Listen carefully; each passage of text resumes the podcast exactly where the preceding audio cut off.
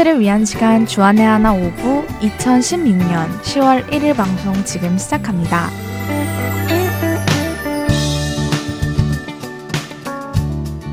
애청자 여러분 안녕하세요. 진행의 정다은입니다. 안녕하세요. 박윤규입니다.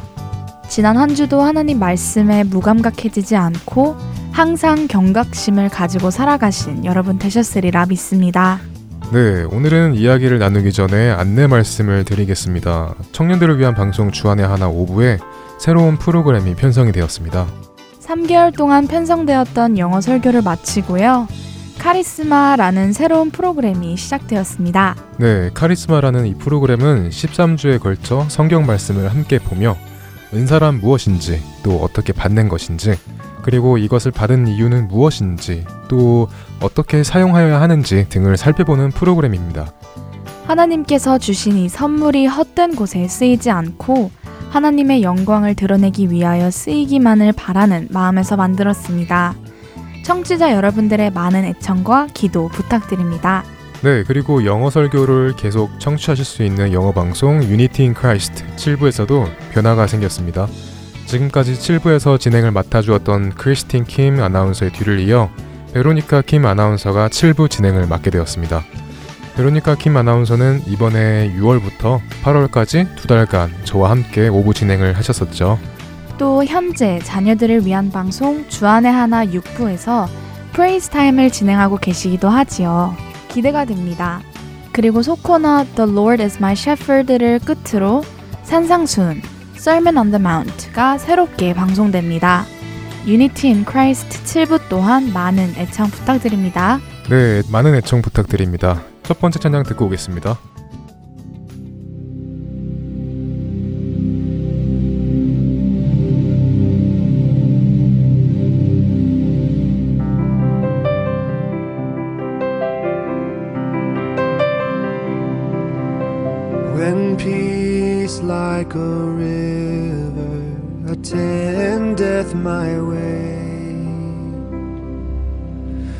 When sorrows like sea billows roll, whatever my lot, you have taught me to say,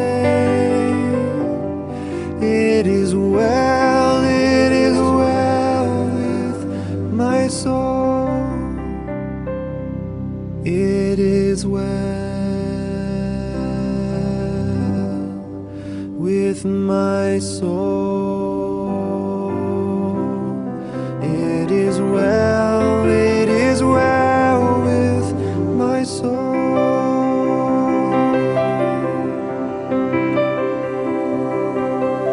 Though Satan should buffet, though trial should come, let this blessed assurance control that Christ has regarded my helpless estate and has shed his own blood for my soul.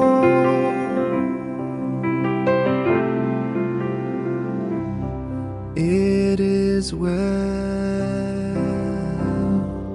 with my soul. It is well, it is well with my soul.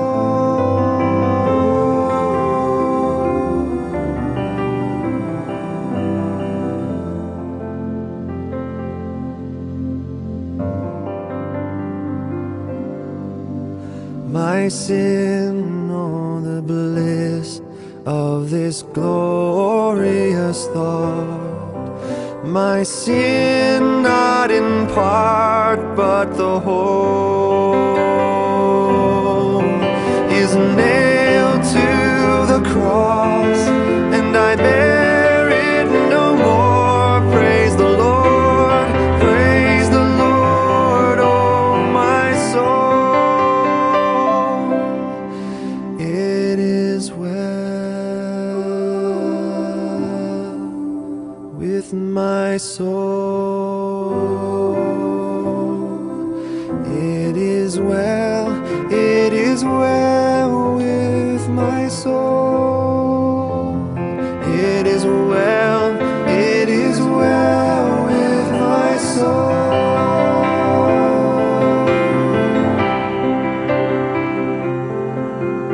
And Lord, haste the day when my faith shall be sight, the clouds be rolled back as a scroll.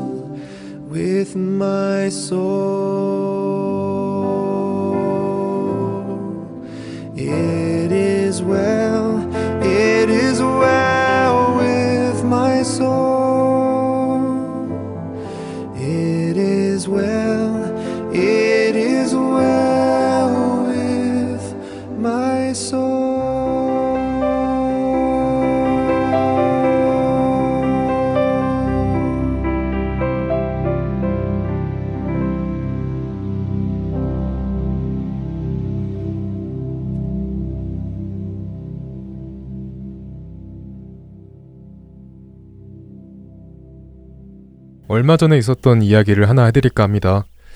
어, 주차장에서 주차를 하다가 생긴 일입니다. 주차장에서 생긴 일이요? 네, 제가 후진 주차를 하기 위하여 이리저리 살피며 후진을 하고 있었는데요. 제 차가 무언가에 꽝 하고 부딪힌 것입니다. 깜짝 놀라서 사이드 미러로 대충 옆을 보니 차 하나가 보이더군요. 아, 후진 주차를 하면서 옆에 주차되어 있던 차를 받은 거예요? 뭐 각도상 일단 그렇게 보였기 때문에 저도 아 괜히 후진 주차를 해서 차를 받았구나라는 생각과 함께 차주를 찾아야겠다. 그래도 나는 그리스도인인데 뺑소니가 말이 되나 하며 일단 다른 곳에 얼른 차를 주차시키고 제가 주차하려던 곳으로 걸어가고 있었습니다. 그래서 어떻게 되었어요? 그곳으로 걸어가고 있으면서도 속이 상했겠어요. 걱정도 되고요. 네, 그랬었죠. 데미지가 생각보다 심하면 어떡하나. 뭐 생각지도 않았던 돈이 들어갈 생각에 또 차 주인을 찾았는데 차 주인이 화를 많이 내면 어떡하지?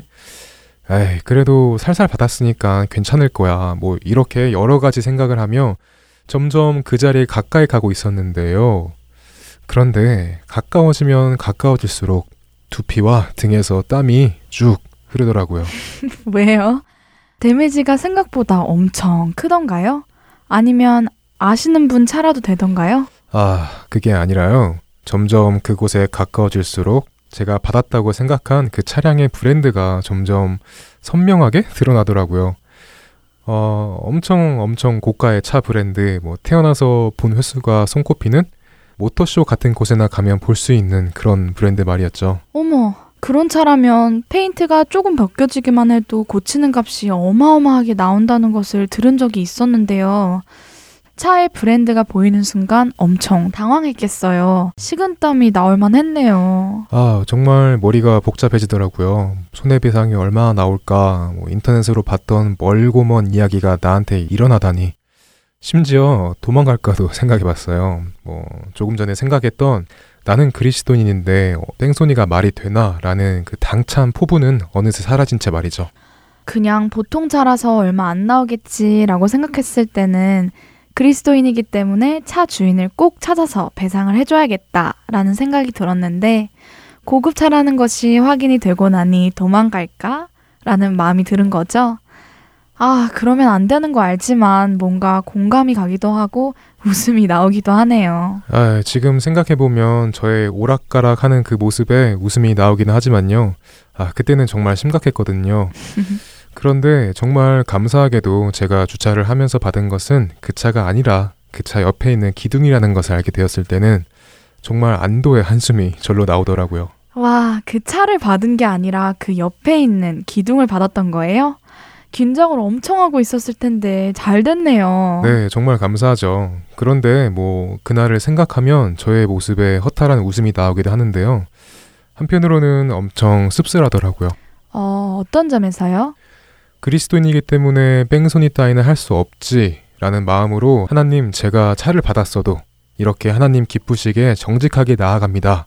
라고 해놓고 차 브랜드를 본 순간 하나님도 그리스도인도 생각 안 나고 도망갈까? 라는 생각이 들었던 순간이 말이죠. 음, 돈의 액수에 따라 변하는 저의 모습을 보면서 내가 차를 바꿔도 정직해지려고 했던 그 이유가 나의 의를 위해서인가, 하나님의 의를 위해서인가 고민하게 되었습니다. 아, 그러니까 용규 형제는 용규 형제가 그리스도인이기 때문에 이런 상황에서도 도망가지 않고 정직하게 행동해야겠다라고 생각을 했었는데 정작 차 브랜드를 보니 말과 행동이 바뀌었던 것이죠. 그렇죠. 그런 자신의 행동을 보고 그 정직함이 하나님의 의를 위해서가 아닌 용기 형제 자신 스스로를 남들보다 더 정직하고 더 나은 사람으로 비추어지고 싶었던 것이고요. 네, 그렇습니다. 지금 생각해보면 제 스스로를 역시 나는 그리스도인답다. 도망갈 수 있는 상황에서 차 주인을 먼저 찾고 손해배상을 할 생각을 하다니 나는 정직하다. 나는 세상 사람들보다 나은 사람이다. 라는 자만감이 더 컸던 것 같습니다. 한마디로 저의 의를 위하여 한 행동과 생각들이었죠. 정말 제가 그리스도인이기 때문에 하나님의 영광을 드러내기 위하여 그리고 하나님의 의를 위하여 한 행동이었다면 그 차가 아무리 고가라고 하여도 도망갈까라는 생각이 들지 않았겠죠? 청취자 여러분들은 만약 저 같은 상황이 있으셨다면 어떤 마음이 드셨을 것 같나요?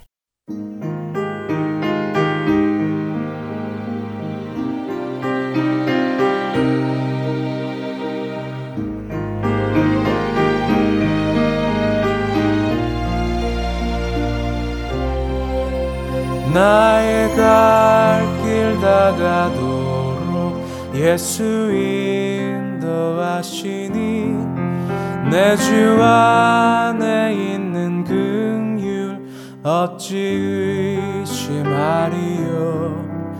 믿음으로 사는 자는 하늘 위로 받겠네. 무슨 일을 만나든지 만사형통하리라. 무슨 일을 만나든지 만사형통하리라.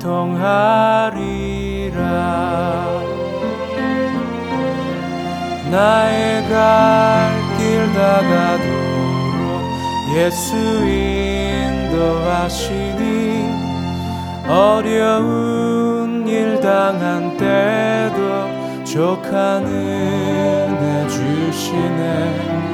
나는 심히 고단하고 영혼 매우 가라나. 나의 앞에 반석에서 샘물 나게 하시네. 나의 앞에 반석에서 샘물 나게 하시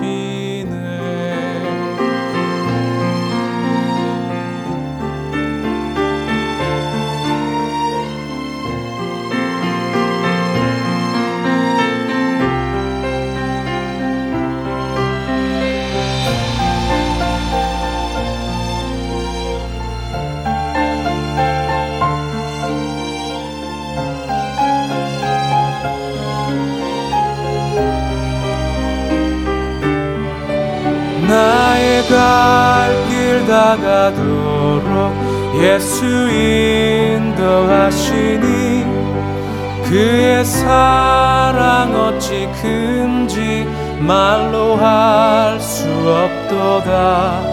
성령 감화 받은 영혼 하늘 날아갈 때에 영영 부를 나의 찬송 예수 인도하셨네 영영 부를 나의 찬송 예수 인도하셨네.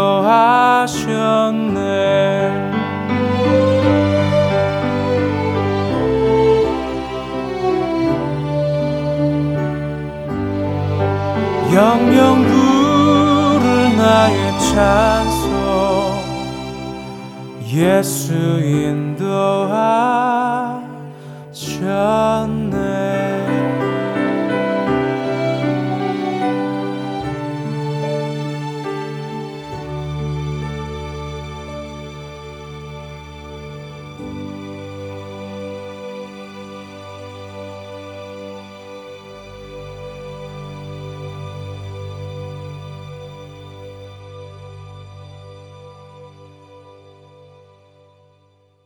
이어서 김민석 아나운서가 낭독해드리는 오스왈드 챔버스의 주님은 나의 최고봉으로 이어드립니다.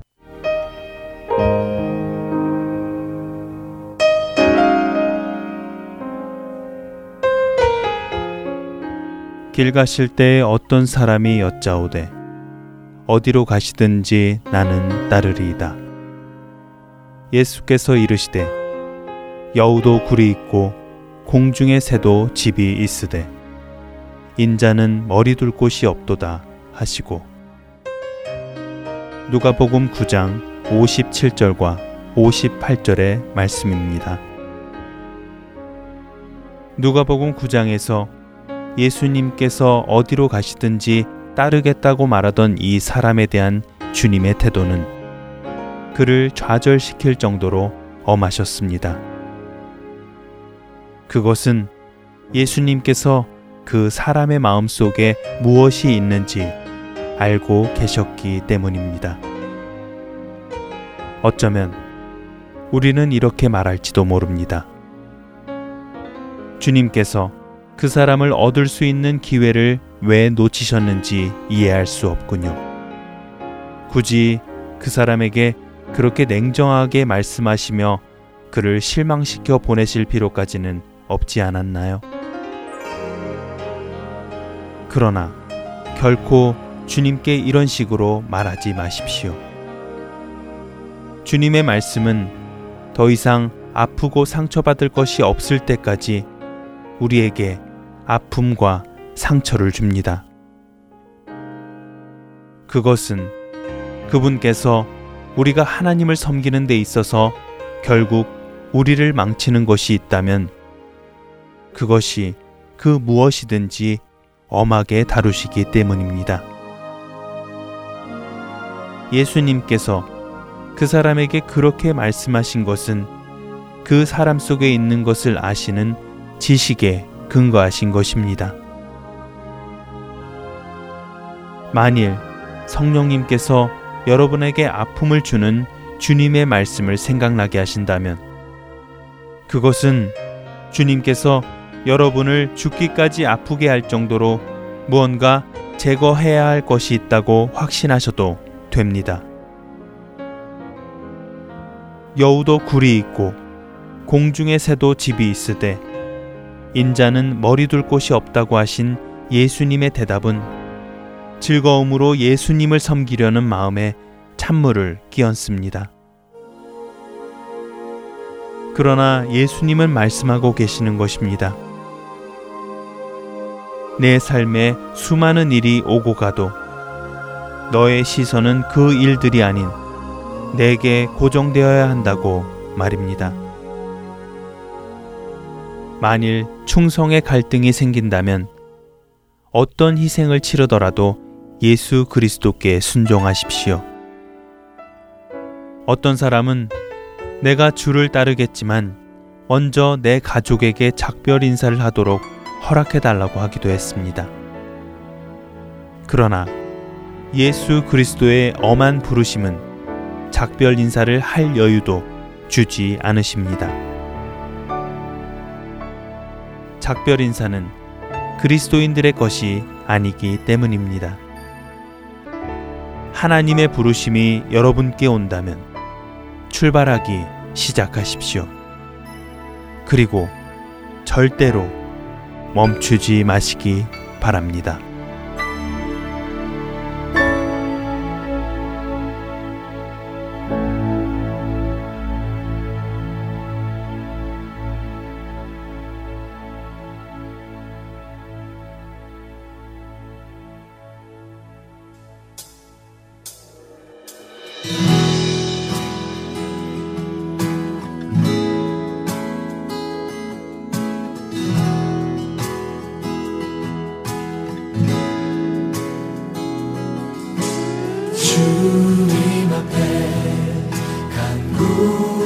간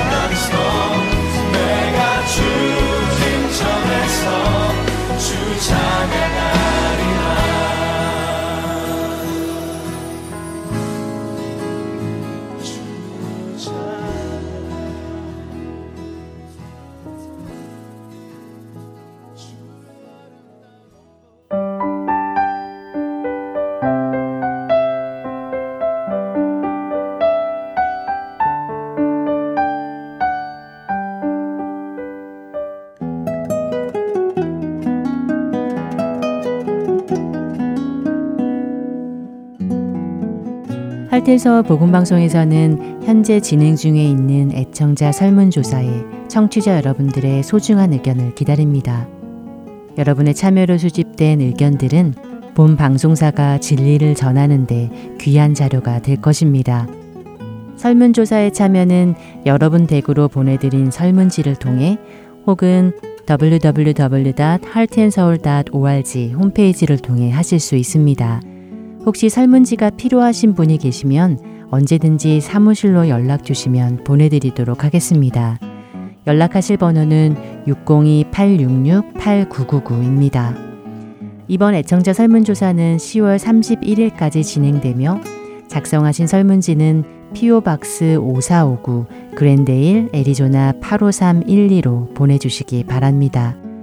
할텐설 복음방송을 사랑하시는 여러분들의 많은 참여를 부탁드립니다. 감사합니다.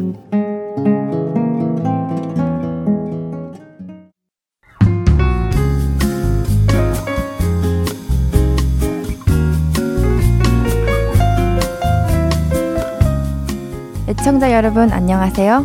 10월부터 새롭게 개편된 프로그램 카리스마 진행의 이채린입니다. 안녕하세요. 함께 진행하는 박영규입니다. 프로그램 제목이 카리스마? 누구나 알고 있고 또 흔히 사용되는 단어라 낯설지는 않은데 왠지 보건방송 프로그램 제목으로는 잘 어울리지 않은 것 같네요. 도대체 무엇을 나누게 될지 감이 안 잡히네요. 감이 안 잡히세요? 왜요? 왜 체린자매는 카리스마가 보건방송 프로그램 제목으로 어울리지 않다고 생각하시나요? 아이, 카리스마 하면 아무래도 포스가 느껴지는 사람들을 뜻하는 건데. 아, 그럼 혹시 성경 속 인물 중에 카리스마 넘치는 사람들을 소개하는 프로그램이에요? 아, 미안하지만 아닙니다. 카리스마 넘치는 사람들을 소개하는 프로그램은 아니고요. 카리스마에 대해 소개하는 프로그램이죠. 지금 잠시 체린 자매가 카리스마가 포스가 느껴지는 사람들을 뜻한다고 하셨는데 그렇다면 체린 자매가 생각하고 있는 카리스마의 뜻이 바로 그런 것인가요? 네, 당연하지요. 포스가 느껴지는 사람을 표현할 때 사용하는 단어잖아요. 뭐랄까, 따를 수밖에 없는 강인한 힘? 통솔력? 뭐 이런 것을 가진 연예인들 말이에요.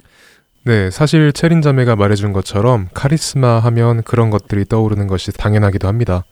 이끌어주는 힘, 능력, 권위, 뭐 이런 것들이요. 우리가 카리스마의 뜻을 국어 사전에서 찾아보면 사람들을 휘어잡는 매력, 대중을 신복시켜 따르게 하는 능력이나 자질이라고 나와 있기 때문이죠. 영어 사전 역시 같은 의미로 나와 있습니다. 그럼 제가 드린 말씀이 맞잖아요. 네, 맞습니다. 그런데요, 카리스마라는 이 단어가 원래 성경 말씀에서 나온 단어라는 거 혹시 알고 계시나요? 카리스마라는 단어가 성경에서 나온 단어라고요? 하긴 예수님께서 한 카리스마 하시긴 하시죠. 아, 뭐 세상에서 쓰이는 의미로 말한다면 그렇게 볼 수도 있겠네요. 하지만 성경이 말씀하시는 카리스마라는 말은 우리가 생각하는 그런 포스가 느껴지는 분위기를 이야기하는 것이 아닙니다. 사람들을 휘어잡는 매력은 더더욱이 아니고요. 그래서 오늘은 카리스마 첫 시간으로 카리스마라는 단어에 대하여 조금 더 나눠 보도록 하겠습니다. 체린 자매는 카리스마 하면 누가 떠올라요? 음, 카리스마 하면 멋있는 남자 연예인들이 떠오르지요. 요즘 같으면 영화배우 공유? 아니면 정우성, 이런 배우들이요. 네, 저도 그런 배우들이 떠오르기는 합니다. 사실 이 카리스마라는 단어가 이런 의미를 가지고 대중적으로 쓰이기 시작한 시기는 1960년대부터라고 합니다. 서양의 빼어난 매력을 가진 정치인들을 두고 언론에서 쓰기 시작한 말이라고 하는데요. 그 이후로 대중적 인물, 즉 배우나 팝스타, 기타 유명인들에게도 적용되어 시작하였다고 합니다. 그렇게 해서 카리스마라는 말은 남을 끌어당기는 매력 또는 힘이라는 의미로 열렬히 사용되는 단어가 된 것이죠. 요즘에는 더 나아가 음식에도 이 카리스마라는 단어가 쓰인다고 합니다. 카리스마를 더해주는 드레싱을 얹은 샐러드 뭐 이런 식으로 말이죠. 재밌네요. 음식에도 카리스마라는 단어가 쓰이다니 몰랐어요. 그럼 저희가 13주 동안 나누어 볼 내용은 사람들을 이끄는 통솔력이나 뭐 리더십 이런 거에 대해서 나누어 볼 건가요? 아니요. 리더십에 관한 프로그램도 좋겠지만 우리가 13주 동안 나누어 볼 프로그램은 성경적 카리스마, 바로 은사에 대해서 나누어 보려 합니다. 에? 은사요? 우리들이 교회에서 흔히 말하는 그 은사 말인가요? 네, 그 은사가 맞습니다. 음, 그렇다면 프로그램 제목이 잘못 지어진 것 같아요. 은사에 대해서 나누는 프로그램이라면 뭔가 더 은사와 관련된 제목으로 해야 되지 않을까요? 카리스마와 은사가 무슨 관계가 있길래. 물론 우리가 보통 세상에서 쓰고 있는 카리스마의 의미로 본다면 카리스마와 은사에는 아무 관련이 없어 보이는 것이 당연하죠. 하지만 이 카리스마라는 단어를 성경 말씀에서 찾아본다면 은사라는 단어와 아주 깊은 관계가 있습니다. 이 프로그램과 아주 잘 어울리는 제목이죠. 은사라는 단어와 아주 깊은 관계가 있다고요? 궁금해지네요. 네, 아주 깊은 관계입니다. 무슨 관계일까요? 그것은 바로 은사라는 단어와 카리스마는 동의어입니다. 네? 잠시만요. 그러니까 은사의 종류 중 하나가 카리스마라는 말씀이세요? 아니요. 은사와 카리스마가 같은 단어라는 것이죠. 카리스마와 은사가 같은 단어? 그러니까 같은 의미를 가진 단어라고요? 네, 그렇습니다. 우리가 은사라고 하는 신약 성경 단어의 원어, 그러니까 헬라어가 바로 카리스마입니다. 그러므로 카리스마를 한국어로 번역하면 은사? 그렇죠. 은사라고 번역이 되는 것입니다. 아, 그래요? 전혀 몰랐어요. 카리스마라는 단어를 쓰고 듣고 하면서 평생을 다른 의미로 알고 살아왔는데, 카리스마와 은사. 이 두 단어의 관계가 깊은 정도가 아닌 그 자체였네요. 네, 놀랍죠? 카리스마의 본 의미는 우리가 평소에 그리고 세상에서 흔히 쓰이는 그런 의미가 아닙니다.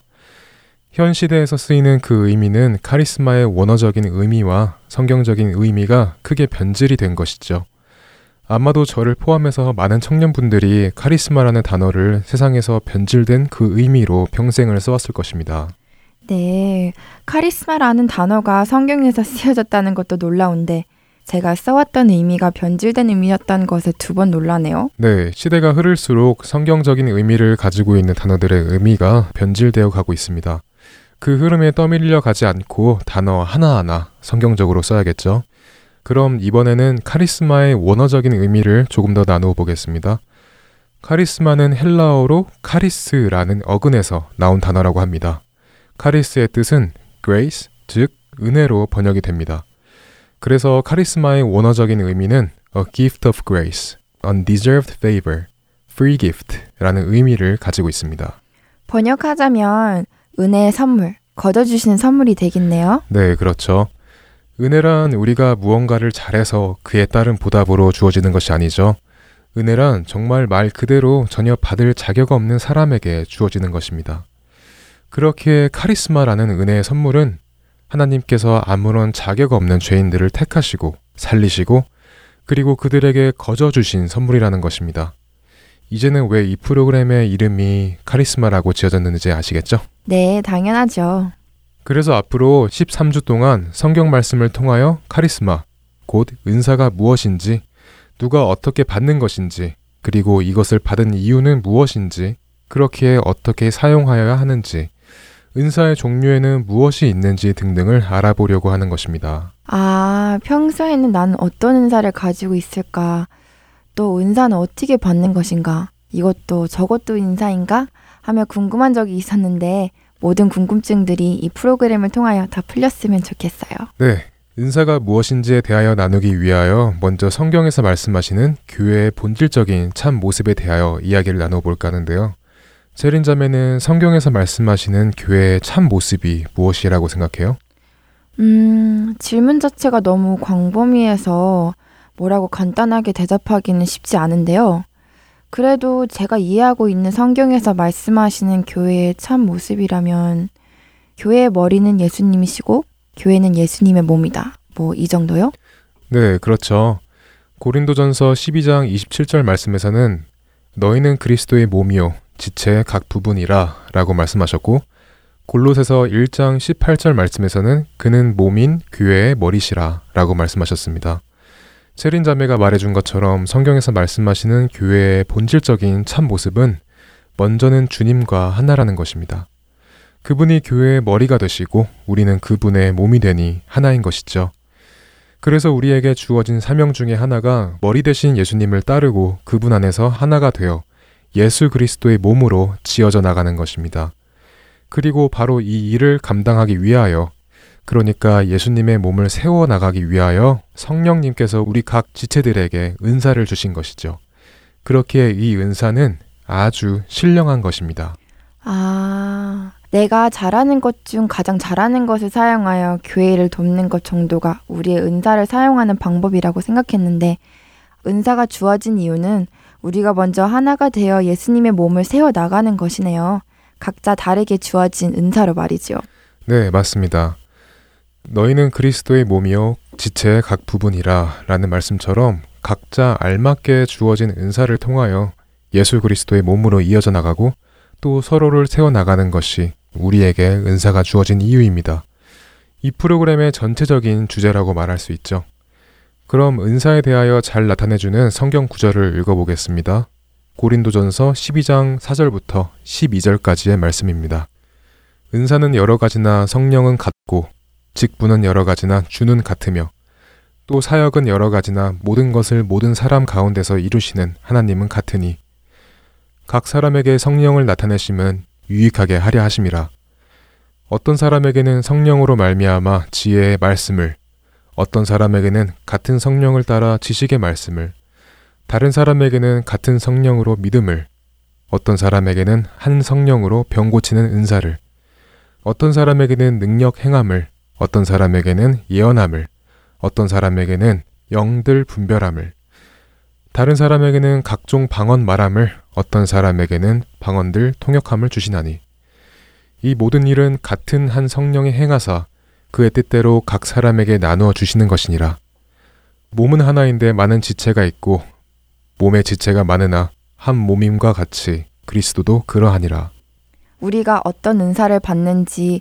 왜 받는지 누가 주시는 건지 잘 보여주는 말씀인 것 같아요. 그렇죠. 잘 보여주는 말씀이죠.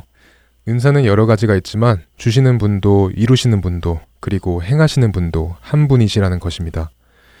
이 뜻은 우리가 은사를 받은 목적 역시 한 가지라는 것이죠. 그리고 그 한 가지의 목적은 무엇일까요, 체린자매? 그 단 한 가지의 목적은 바로 예수 그리스도의 몸을 세워 나가는 것 아닐까요? 네, 그렇습니다. 바로 예수 그리스도의 몸을 세워 나가기 위하여 우리는 성경에서 말씀해 주시는 것처럼 성령님의 뜻대로 우리 각자는 지혜의 말씀을, 믿음을, 병 고치는 은사를, 능력 행함을, 예언함을, 분별함을, 방언을, 통변을 받는 것입니다. 이처럼 우리는 그리스도라는 한 몸을 이루기 위하여 그 지체에 핏하게 은사라는 신령한 선물이 주어지는 것입니다. 그러니까 어떤 사람은 그리스도의 몸에 손이 되고 또 어떤 사람은 손가락이 되고 어깨가 되고 팔이 되고 무릎이 되어 그 한 몸을 다 함께 이루어 간다는 것이지요. 네, 그렇죠. 성령님의 뜻대로 주어진 은사를 사용하여 함께 그리스도의 몸을 세워가는 것입니다. 그렇다면 아까부터 궁금했던 점인데요. 달란트와 은사는 같은 것인가요? 예수 그리스도의 한 몸을 세우기 위하여 성령님께서 주신 것이라면 달란트 또한 같은 것이 아닐까요? 아, 참 좋은 질문인데요. 교회 안에서 쓰는 말 중에 달란트라는 말이 있죠. 이 달란트라는 말은 마태복음 25장에서 예수님께서 해주신 달란트 비유 때문에 상용하기 시작한 말인데요. 카리스마가 원래 은사였는데 지금은 남을 휘어잡는 분위기라는 의미로 쓰이는 것처럼요. 달란트도 그 의미가 원래의 의미와는 달리 쓰이는 단어입니다.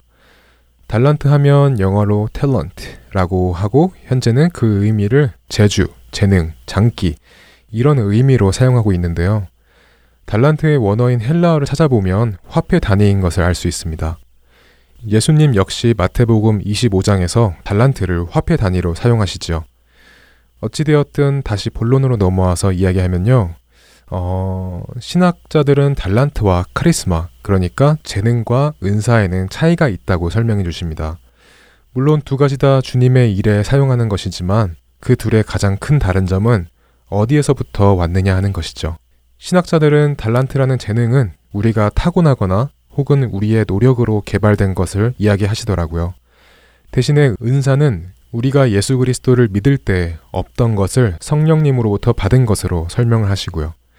그리고 그 은사를 받는 목적은 그리스도의 몸을 이루어 가는 데 사용하기 위함이죠. 아, 그렇군요. 그래서 은사를 gift, 선물이라고 하는 거네요. 내가 가지고 태어난 것이 아니라 그리스도의 한 몸을 이루고 그 한 몸으로 세워 나가기 위하여 성령님께서 주신 선물. 이제 카리스마, 즉 은사가 왜 선물이라는 의미를 가지고 있는지 알 것 같아요. 이 시대의 위대한 설교자 중 한 분이신 A.W. 토저는 재능과 은사에 대해서 이렇게 말씀하셨습니다. 은사는 단순히 자연적으로 타고난 재능이 아닙니다.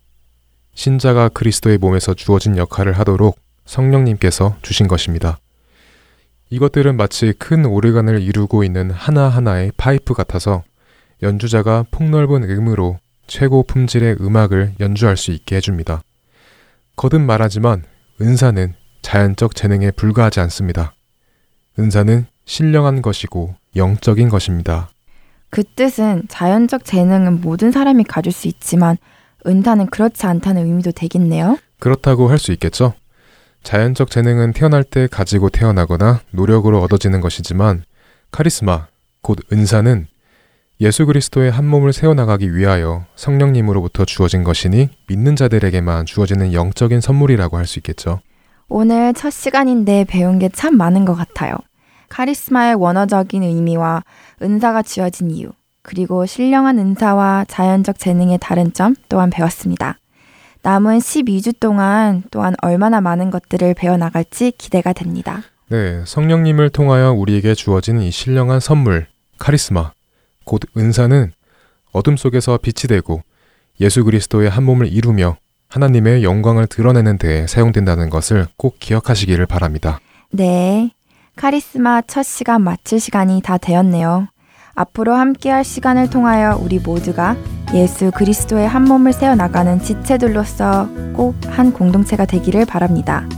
또한 카리스마라는 단어가 더 이상 변질된 의미로서가 아닌 성경적인 의미로 기억되었으면 좋겠습니다. 저희는 다음 주에 다시 뵙겠습니다. 감사합니다. 안녕히 계세요. 안녕히 계세요.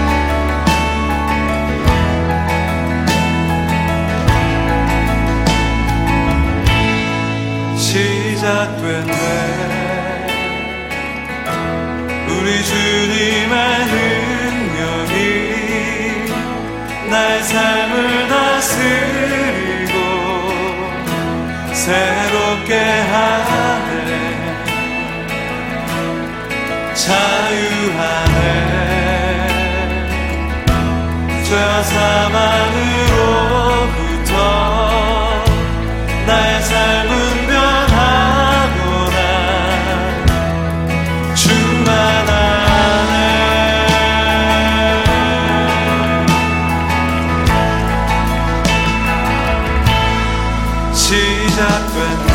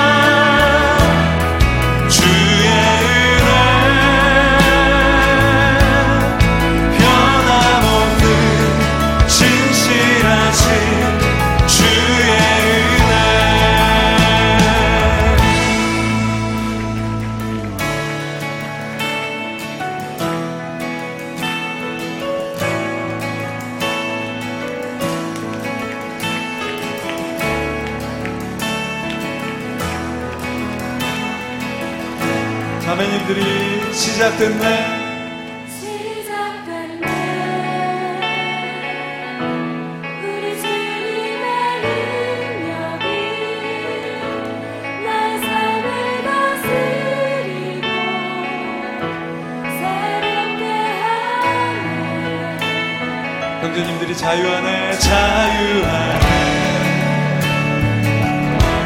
죄와 사망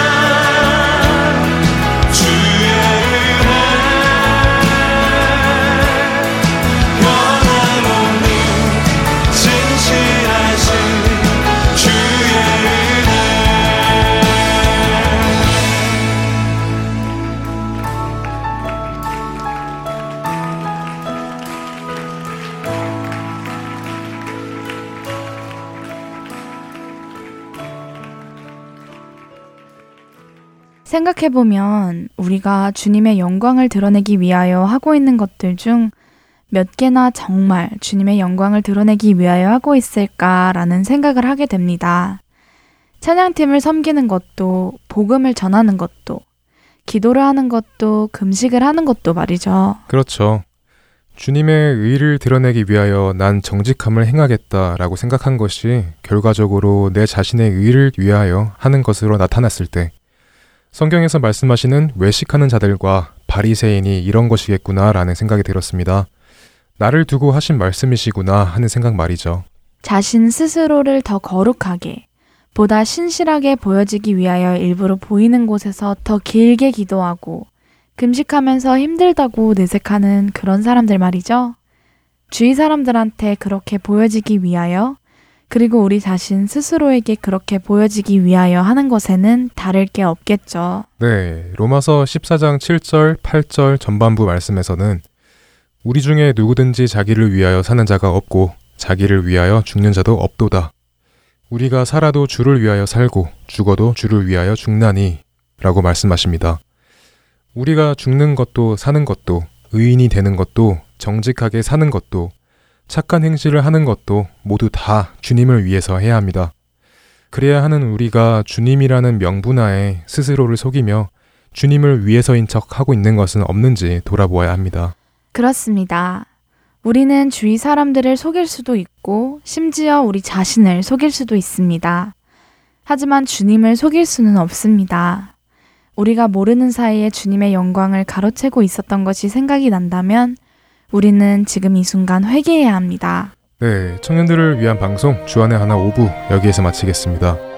오늘도 우리 주 예수 그리스도의 재림의 날을 갈망하며 저희는 다음 주 시간에 다시 만나 뵙겠습니다. 지금까지 구성과 진행의 박윤규였습니다. 그리고 정다은이었습니다.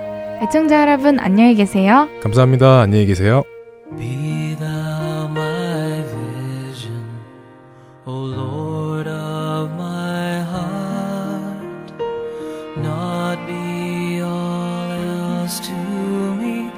say